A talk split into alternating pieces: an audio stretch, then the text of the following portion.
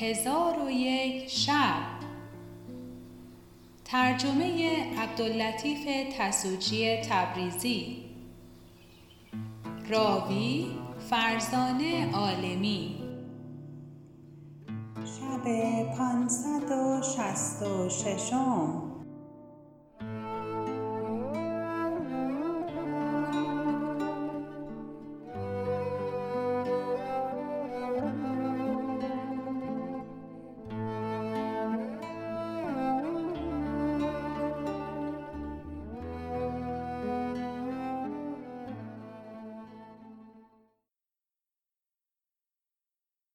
چون شب پانصد و شست و ششم برآمد گفت ای ملک جوانبخت سندباد بحری با یاران مجلس گفت که چون من مار را با عصای زرین بزدم در حال آن مرد را که در دهان داشت به در انداخت.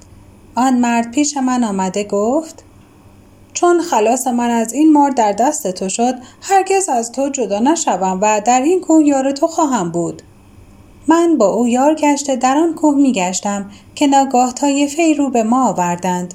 دیدم که همان مرد که مرا به دوش گرفته و بر آسمان پریده بود در میان ایشان است. من پیش رفته عذر خواستم و به او گفتم ای یار دیرین یاران به یاران چنین کنند؟ گفت تو نه آنی که ما را به تسبیح خود هلاک کردی؟ گفتم ای یار وفادار بر من مگیر که من از این کار آگاه نبودم. ولیکن پس از این هرگز سخن نگویم و تسبیح نکنم. آنگاه آن مرد با من شرط کرده پیمان بست که نام خدا بر زبان نبرم و تسبیح نگویم. چون من عهد پذیرفتم مرا به دوش گرفته به هوا بپرید و مرا به منزل خیش رسانید. زن من پیش آمده مرا سلام کرد و به سلامت من شاد گشته به من گفت پس از این با این طایفه معاشرت مکن و از بیرون رفتن با ایشان برحذر باش که ایشان اخوان شیاطین هستند و یاد خدای تعالی نکنند. من به او گفتم حال پدرت با ایشان چون بود؟ گفت پدر من از ایشان نبود و مثل ایشان نمی کرد الحال که پدر من وفات کرده.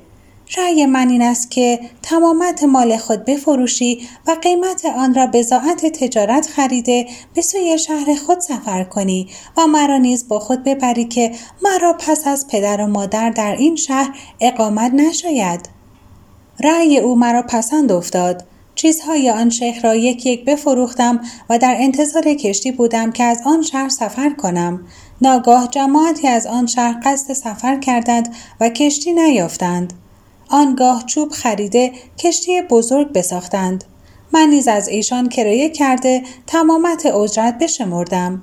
زن خود با بزاعتها و زر و سیم در کشتی گذاشته املاک و اقار و زیاد تر کردیم و از جزیره به جزیره و از دریایی به دریایی روان گشته همی رفتیم اینکه به سلامت به شهر بسره برسیدیم و در آنجا توقف نکرده به کشتی بنشستیم و مال بر آن کشتی گذاشته به سوی بغداد روان شدیم.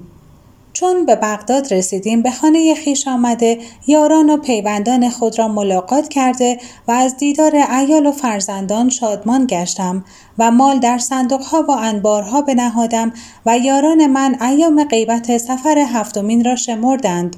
بیست و هفت سال بود. و ایشان از من ناامید گشته بودند. چون از سفر بازگشتم و ماجرای خیش به ایشان حدیث کردم همگی از کار من در شگفت مانده در قایت تعجب بودند و سلامت مرا شادان و خورسند گشته مرا تهنیت گفتند. پس من توبه کردم که در بحر و بر سفر نکنم و پس از این سفر هفتمین که آخر سفرهای من بود دگربار گرد قربت نگردم. ای سن باده حمال تو به کار من نظر کن و آنچه از خطرها و رنجها به من روی داده ببین که چه مهنتها به من رفته. تا این زمان آسوده نشستم. سنباد حمال از سنباد بحری مذرت خواست و به او گفت تو را به خدا سوگند می دهم که از آنچه از من سرزد بر من مگیر. سندباد بحری عذر او را بپذیرفت و او را به دوستی خود بگزید و پیوسته با یکدیگر انیس و جلیس بودند و به لحو و لعب و نشاط و طرب به سر می بردند تا برهم زننده لذات و پراکنده کننده جماعات و مخرب قصور و معمر قبور بر ایشان بیامد. حکایت اجنه و شیاطین محبوس و نیز حدیث کردند که در زمان گذشته در دمشق شام خلیفه ای بود که عبدالملک ابن مروان نام داشت. روزی در تخت خلافت نشسته و بزرگان دولتش از ملوک و سلاطین در پیشگاه بودند. از حدیث و منای پیشین سخنی رفت و از اخبار سلیمان ابن داوود علیه السلام حکایتی به میان آمد. گفتند خدای تعالی حکمرانی جنیان و انسیان و پرندگان و وحشیان و غیر ایشان را بدو داده و باز گفتند که از پیشینیان شنیدم که خدای تعالی آنچه به سلیمان علیه السلام عطا فرموده به کسی دیگر نداده و آن حضرت به مقامی و رتبتی رسیده بود که هیچ کس از آن مقام بهره نداشت تا اینکه جنیان و افریتان را در خمره های مسین به زندان اندر کرد. او ارزیز گداخته بر آنها ریخته با خاتم خود مهر می‌زد. چون قصه به دینجا رسید بامداد شد و شهرزاد لب از داستان فرو بست. چون شب 567 برآمد گفت ای ملک جوانبخت آنگاه طالب ابن سهل خبر داد که مردی با جماعتی در کشتی بنشست و به سوی بلاد هند روان گشتند و شبانه روز همی رفتند تا اینکه شبی از شبها بادی بر ایشان بوزید که کشتی را به سوی زمینی از زمینهای خدای تعالی بازگردانید. چون روز برآمد از مقارات آن سرزمین طایفه سیاه گونه و برهنه به نزد ساکنان کشتی بیامدند که مانند وحشیان بودند و از جنس خیشتن ملکی داشتند و هیچ یک از ایشان خطاب نمی‌دانست و جواب گفتن نمی توانست و جز ملک هیچ یک از ایشان لغت عرب نمی‌دانست. چون ایشان ساکنان کشتی بدیدند ملک ایشان با گروهی به سوی کشتی آمده ساکنان را سلام کرد و از دینشان باز پرسید. چون ساکنان کشتی حالت خود بیان کردند ملک گفت بر شما باکی نیست. لیکن بدانید که پیش از شما آدمیزاد به سوی ما نیامده بود. آنگاه ملک ایشان ساکنان کشتی را با گوشت پرندگان و وحشیان و ماهیان زیافت کرد و به جز اینها خوردنی نداشتند. پس از آن ساکنان کشتی به تفرج آن شهر درآمدند. سیادی را دیدند که از بحر سید دام به دریا افکنده. چون سیاد به درآورد خمره مسین که به مهر سلیمان علیه السلام مختوم بود در دام افتاده بیرون آمد و سیاد آن خمره برداشته بشکست در حال از او دودی سیاه به سوی آسمان بلند شد و آواز ناخوش شنیدیم که می گفت یا نبی الله التوبه التوبه. آنگاه آن دود شخص کریه المنظری شد که سرش در بلندی با قله کوه برابر بود. پس از آن آن شخص از دیده حاضران قایب شد. ساکنان کشتی را دل از بیم بشکافت و اما مردم شهر حراس نداشتند. آنگاه یکی از ساکنان کشتی به نزد ملک رفته از حالت آن شخص جویان شد. ملک به او گفت او از جنیان است که سلیمان علیه السلام به دو خشم آورده او را در این خمره مسین به زندان کرده و سر خمره را به ارزیز گداخته بیاندوخته و با خاتم نبوت مهر زده و به دریا اندر افکنده. سیادان از بحر سید ماهی چون دام به دریا اندازند بسیار وقت از این خمره مسین در دام بیرون آید. چون خمره را بشکنند افریتی از خمره به در شود و چنان گمان کند که سلیمان علیه السلام زنده است. التوبه التوبه یا نبی الله هم می‌گوید. عبدالملک ابن مروان چون این حدیث از طالب ابن سهل بشنید بسیار تعجب کرد و گفت سبحان الله سلیمان علیه السلام سلطنتی بزرگ داشته و از جمله حاضران بارگاه خلیفه نابغه زبیانی بود. گفت ایوه الخلیفه طالب راست می‌گوید و دلیل راستی سخنش کلام حکیم اول است که گفته سلیمان که شد بر جهان پادشاه به فرمان یزدان چنین کرد راه که فرمان بران را کند سربلند بدندیش را جاودانه ببند. یکی شاه را مهرکین بایدی دو دریاش در آستین بایدی. یکی چشمه زندگی آب اوست دگر اجدها پنج گرداب اوست. حکایت مدینه نحاس. خلیفه گفت به خدا سوگن که خواهش من این است که از آن خمره ها دیده باشم. طالب ابن سهل گفت ایوه الخلیفه این کار بر تو آسان است. رسول نزد برادرت عبدالعزیز ابن مروان بفرست که او به امیر موسا والی بلاد مغرب بنویسد که او سوار گشته به سوی آن کوه رود و از آن خمره ها بیاورد. خلیفه رأی او بپسندید و گفت ای طالب راست گفتی ولیکن هم خواهم که در این کار تو رسول من باشی به سوی موسبن نصر و در این سفر هرچه مال و خدم بخواهی بدهم و رعیت بیزا به تو بسپارم و پیوندان تو را بپرورم. طالب گفت سمعا و طاعتا ایها الخلیفه.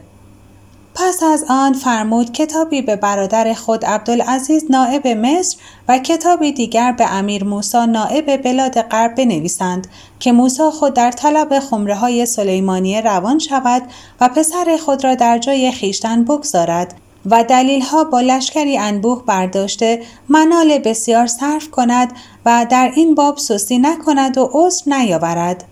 پس از آن هر دو کتاب را مهر کرده به طالب ابن سهل بسپرد و مال بسیار به او داد و مردان دلیر با او همراه کرد. طالب ابن سهل به سوی مصر روان شد.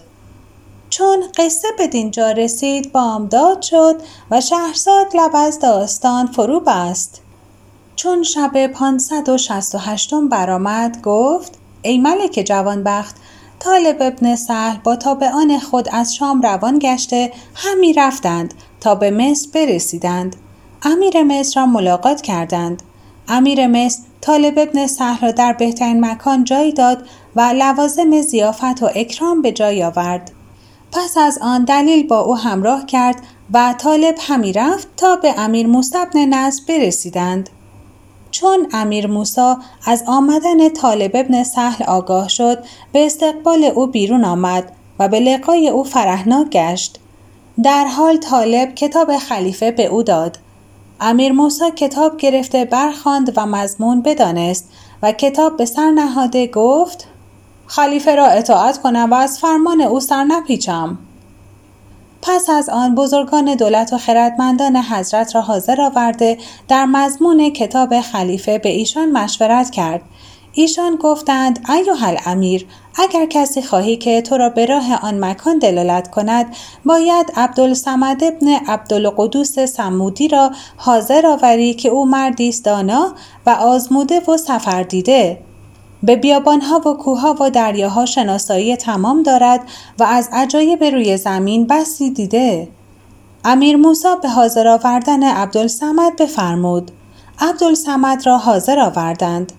او مردی بود سال خورده امیر موسا او را سلام داد و به او گفت ایوه شیخ بدان که خلیفه زمان عبدالملک ابن مروان کتابی نوشته و از خمره های مسین سلیمانیه که جنیان در آنها به زندان اندرند خواسته. من بدین سرزمین شناسایی ندارم.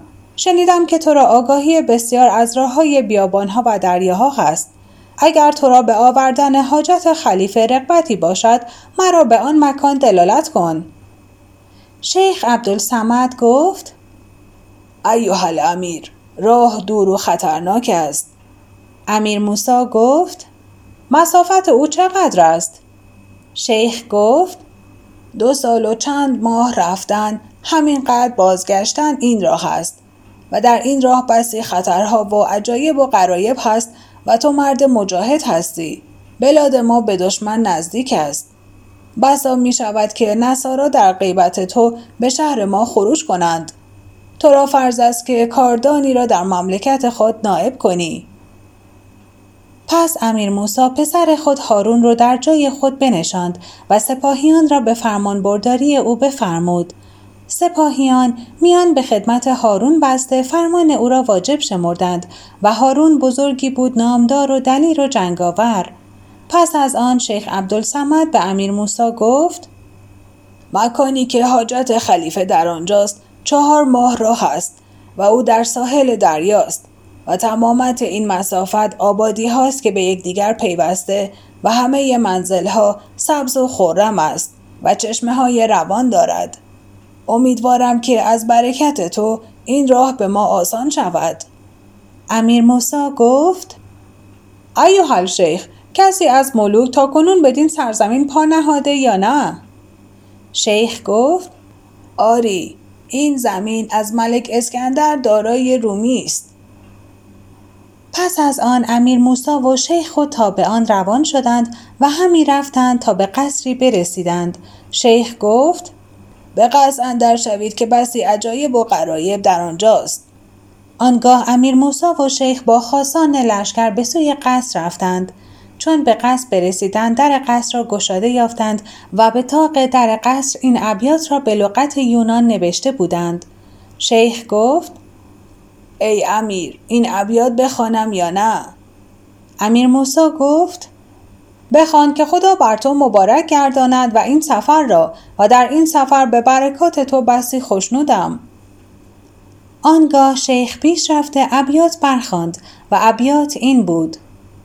هان دل عبرت بین از دیده نظر کن هان. ایوان مداین را آینه عبرت دان. دندانه هر قصری پندی دهدت نونو. پند سر دندانه بشنو زبون دندان. پرویز و ترنج زر کسرا و به زرین. برباد شده یکسر با خاک شده یکسان پس امیر موسا چندان بگریست که بیخود گشت. چون به هوش آمد به قصر اندر شد. از بنای نیکوی قصر حیران بود و به صورتها و تمثالها که در آنجا بود نظاره می کرد که بر در دویم قصر ابیاتی نوشته بودند. امیر موسا گفت ایوه شیخ ابیات برخوان. شیخ پیش رفته ابیات بخواند و ابیات این بود چه سازی همیز این سرای سپنج؟ چه نازی به ناز و چه یازی به گنج؟ امیر موسا سخت بگریست و جهان در چشمش تار گشت و گفت ما را از بحر کاری بزرگ آفریدند. پس از آن در قصد تعمل کرده دیدند که از ساکنان خالی است و خانه های او وحشت انگیز و ساحتش کدورت آمیز است و در میان قصد قبه است بلند که سر به آسمان افراخته و در اطراف آن قبه چهارصد قبر است. امیر موسا به آن قبرها نزدیک شد و در قبرها قبری دید که از رخام بنا گشته بر او ابیات نوشتند بدین زندان خاموشان یکی از چشم دل بنگر که آنجا صد هزاران جان ندیم صد ندم بینی. نه آنجا مهتری باشد نه آنجا کهتری باشد نه آنجا سروری باشد نه میر و نه حشم بینی. نه مال روم و ری بینی نه رتل جام و می بینی. نه تبل و نای و نی بینی نه بانگ زیر و بم بینی. به زیر سنگ و گل بینی همه شاهان عالم را. کجا آن روز در گیتی ملوکان عجم بینی؟ چه پویی سوی این میدان؟ چه گردی گرد این زندان؟ چه بندی دل در این ایوان که چندین درد و غم بینی؟ آنگاه امیر موسا با کسانی که با او بودند بگریستند. پس از آن به قبه نزدیک شد. دید که هشت در دارد و درهای آن از چوب صندل است و مسمارهای زرین به درها کوفته و با گونه گونه گوهرها مرصع کردند و بر در نخستین این ابیات نوشته بودند. به چشم عاقبت بنگر در این دنیا که تا آنجا نه کس را نام دانی نه را خانمان بینی. نه این ایوان الوا را جمال و زیب و فریابی نه این میدان سفلا را مجال انس و جان بینی. سر زلف عروسان را چو برگ نسترن یابی رخ گلرنگ شاهان را چو شاخ زعفران بینی. بدین زور و زر دنیا چو بی عقلان مشو قره که این آن نوبهاری نیست کش بی مهرگان بینی. اگر عرشی به فرشایی اگر ماهی به چاه افتی؟ و اگر بحری تهی گردی اگر باقی خزان بینی؟ چه باید نازش و نالش از اقبالی و ادباری؟ که تا برهم زنی دیده نه این بینی نه آن بینی؟ چون امیر موسا ابیات بشنید چندان بگریست که بی خود گشت. چون به خود آمد به قبه اندر شد. در آنجا قبری بلند دید و بر او لوحی یافت آهنین. شیخ عبدالسمد به لوح نزدیک شد دید که بر او نوشتند بسم الله الدائم الابدی الابد. بسم الله الذی لم یلد و لم یولد و لم یکن له کفوا احد. بسم الله ذی العزت و الجبروت و بسم الحی الذی لا یموت. به نام خدای جاوید جاودانه جاودان. به نام کسی که نه بزاید نه زاده شود. و همتا ندارد. به نام خدای صاحب ارجمندی و عظمت و به نام زنده ای که نمی میرد چون قصه به دینجا رسید بامداد شد و شهرزاد لب از داستان فرو بست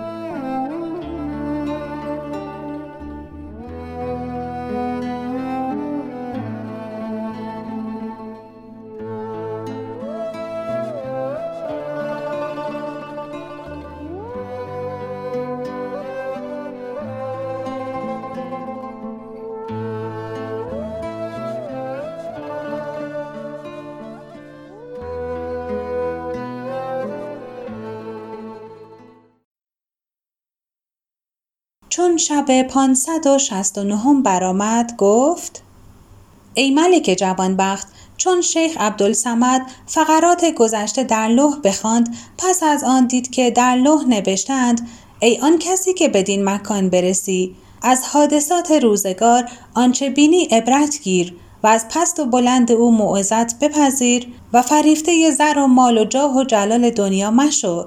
که مکاری است قدار و عاریت سرایی است ناپایدار و سرابی که تشنگان آبش پندارند و خرابی که جاهلان آبادش شمارند بر او اعتماد مکن و به سوی او مایل مشو. از دام او بگریز و در دامن او میاویز که من چهار هزار است با زین زرین مرصع داشتم و هزار دختر باکره از دختران ملوک تزویج کردم. و هزار پسر شجاع و دلیر خدای تعالی بر من عطا فرمود و هزار سال با نعمت و خوشبختی زندگانی کردم و چندان مال جمع آوردم که همه پادشاهان روی زمین ده یکان مال نداشتند. گمان من این بود که نعمت زوال نخواهد داشت. که ناگاه به هم زننده لذات و پراکنده کننده جماعات و هلاک سازنده جوانان و پیران و نیست کننده توانگران و فقیران بر ما بیامد و به حکم پروردگار سیه ما را فرو گرفت و هر روز دو تن از ما بمردند تا اینکه جمعی بسیار از ما فانی شدند. چون من دیدم که مرگ شهر ما را گرفت و ما را در بحر فنا غریق ساخت کاتبی حاضر آورده او را به نوشتن این اشعار و ها امر کردم و مرا هزار هزار لشکر قهار بود و صد هزار سرهنگان نامدار داشتم که ایشان را گفتم زره پوش گشته شمشیرهای برنده بربستند و نیزه های بلند برداشته به اسبهای کوه پیکر سوار شدند.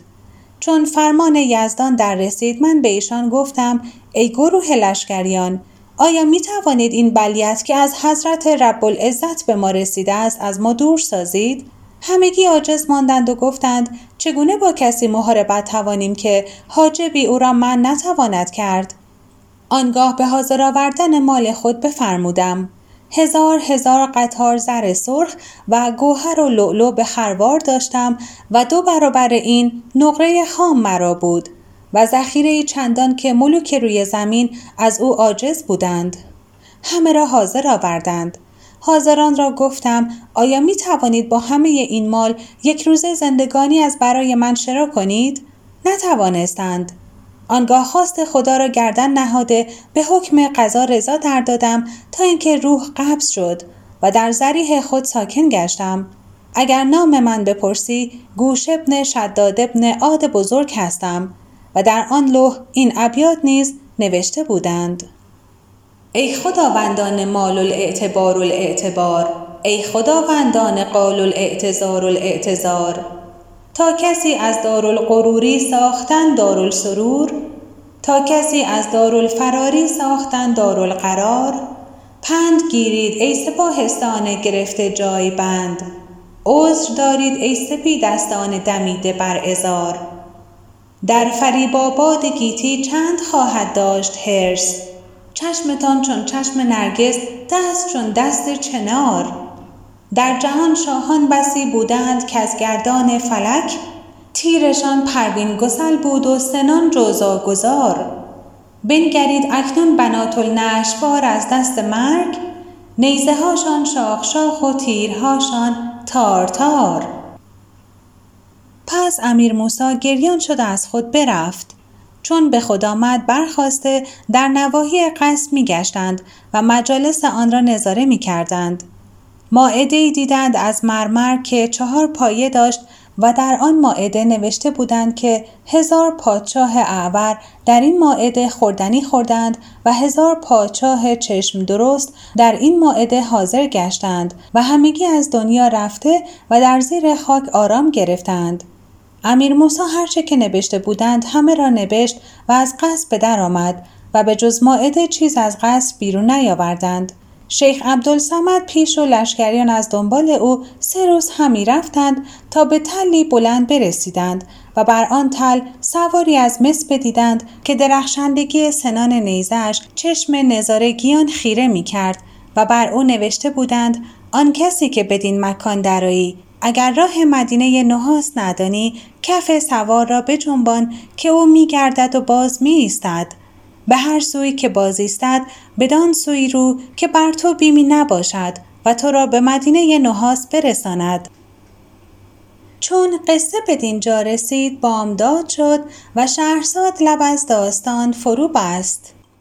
چون شب پانصد و هفتادم برآمد گفت ای ملک جوانبخت امیر موسا چون کف سوار بجنبانید کف سوار مانند برق بگشت و به یک سوی بایستاد. امیر با لشکریان بدان سوی روان شدند و شبانه روز همی رفتند تا اینکه ستونی دیدند از سنگ سیاه و در آنجا شخصی بود که تا زیر بغل به میان ستون فرو رفته بود و دو پر بزرگ داشت و او را چهار دست بود و دست او چون دستهای آدمیان و دو دست دیگر مانند دستهای درندگان. سر او موی داشت مانند دمهای اسبان و دو چشمانش چون دو اخگر آتش بودند چشم دیگر در پیشانی داشت مانند چشم خرس که شراره آتش از او فرو میریخت و او سیاه و بلند قامت بود و به آواز حزین می گفت منزه است پروردگاری که مرا تا روز رستاخیز بدین بلای بزرگ و عذاب سخت گرفتار کرده. چون قوم او را بدیدند از هیئت منکر و صورت وحشت افزای او مدهوش گشته بگریختند. امیر موسا به شیخ عبدالسمد گفت این چیست؟ شیخ گفت نمی‌دانم. امیر موسا گفت به او نزدیک شو و از کار او جویان باش شاید خبر او بدانی.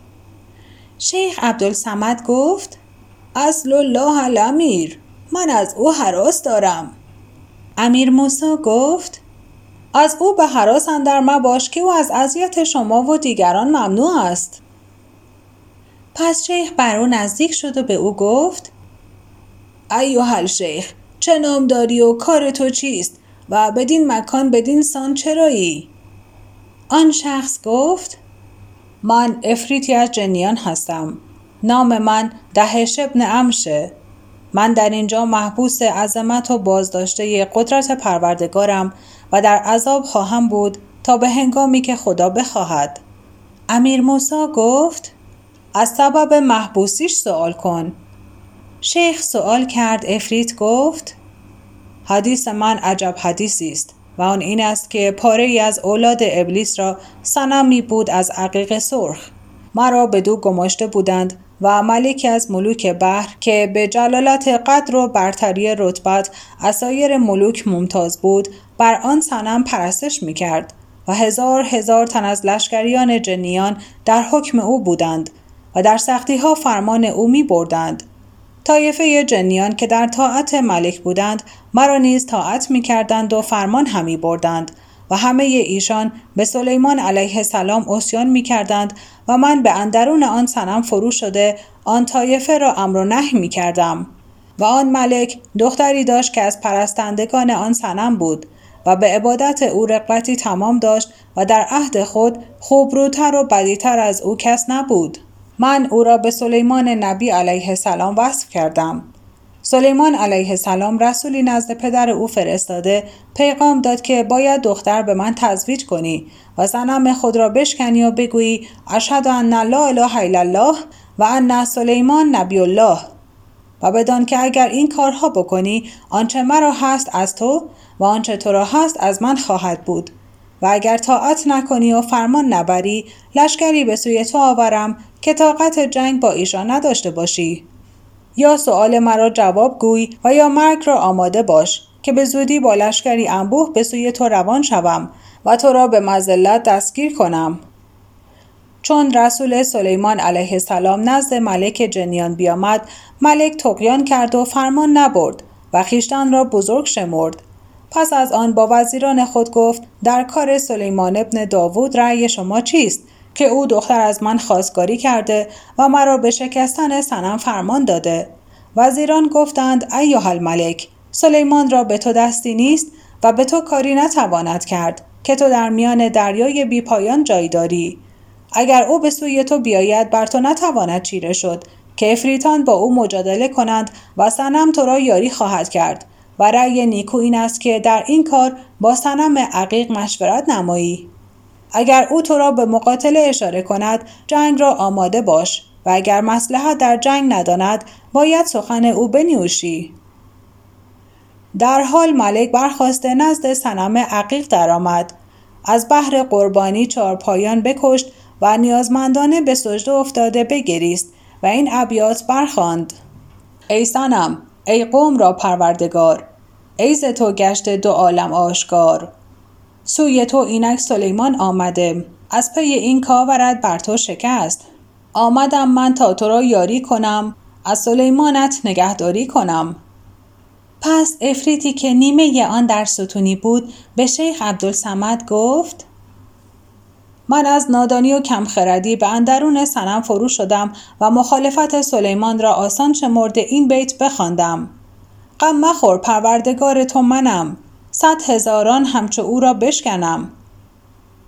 چون ملک جواب من بشنید دلش قوت گرفت و آهنگ جنگ سلیمان علیه السلام را کرد. چون رسول سلیمان علیه السلام حاضر شد او را سخت بیازرد و او را به خاری بازگردانید. سلیمان علیه السلام را پیغام داد که مرا به سخنان دروغ مترسان که اگر تو به سوی من لشکر نیاوری من به سوی تو خواهم آمد. آنگاه رسول به سوی سلیمان بازگشت و او را از ماجرا بیاگاهانید. چون سلیمان علیه السلام ماجرا بشنید جهان به چشمش تیره شد. در حال لشکری بیشمار از جنیان و انسیان و پرندگان و وحشیان آماده ساخت و وزیر خود دمریات ملک جن را فرمود که افریتان جن را در هر مکانی که هستند جمع آورد. 600 هزار هزار از جنیان جمع آمد و آصف ابن برخیا را فرمود که لشکر انسیان را جمع آورد. شماره ایشان هزار هزار بود. پس سلیمان با لشکر بیکران از جنیان و انسیان بر بسات نشسته پرندگان در بالای سر او پرهای خیشتن بگستردند و وحشیان در زیر بسات روان شدند و هم رفتند تا در مملکت جنیان فرود آمدند. و جزیره او را احاطه کردند و آن سرزمین از لشکر سلیمان مالامال شد. چون قصه به دینجا رسید بامداد شد و شهرزاد لب از داستان فرو بست.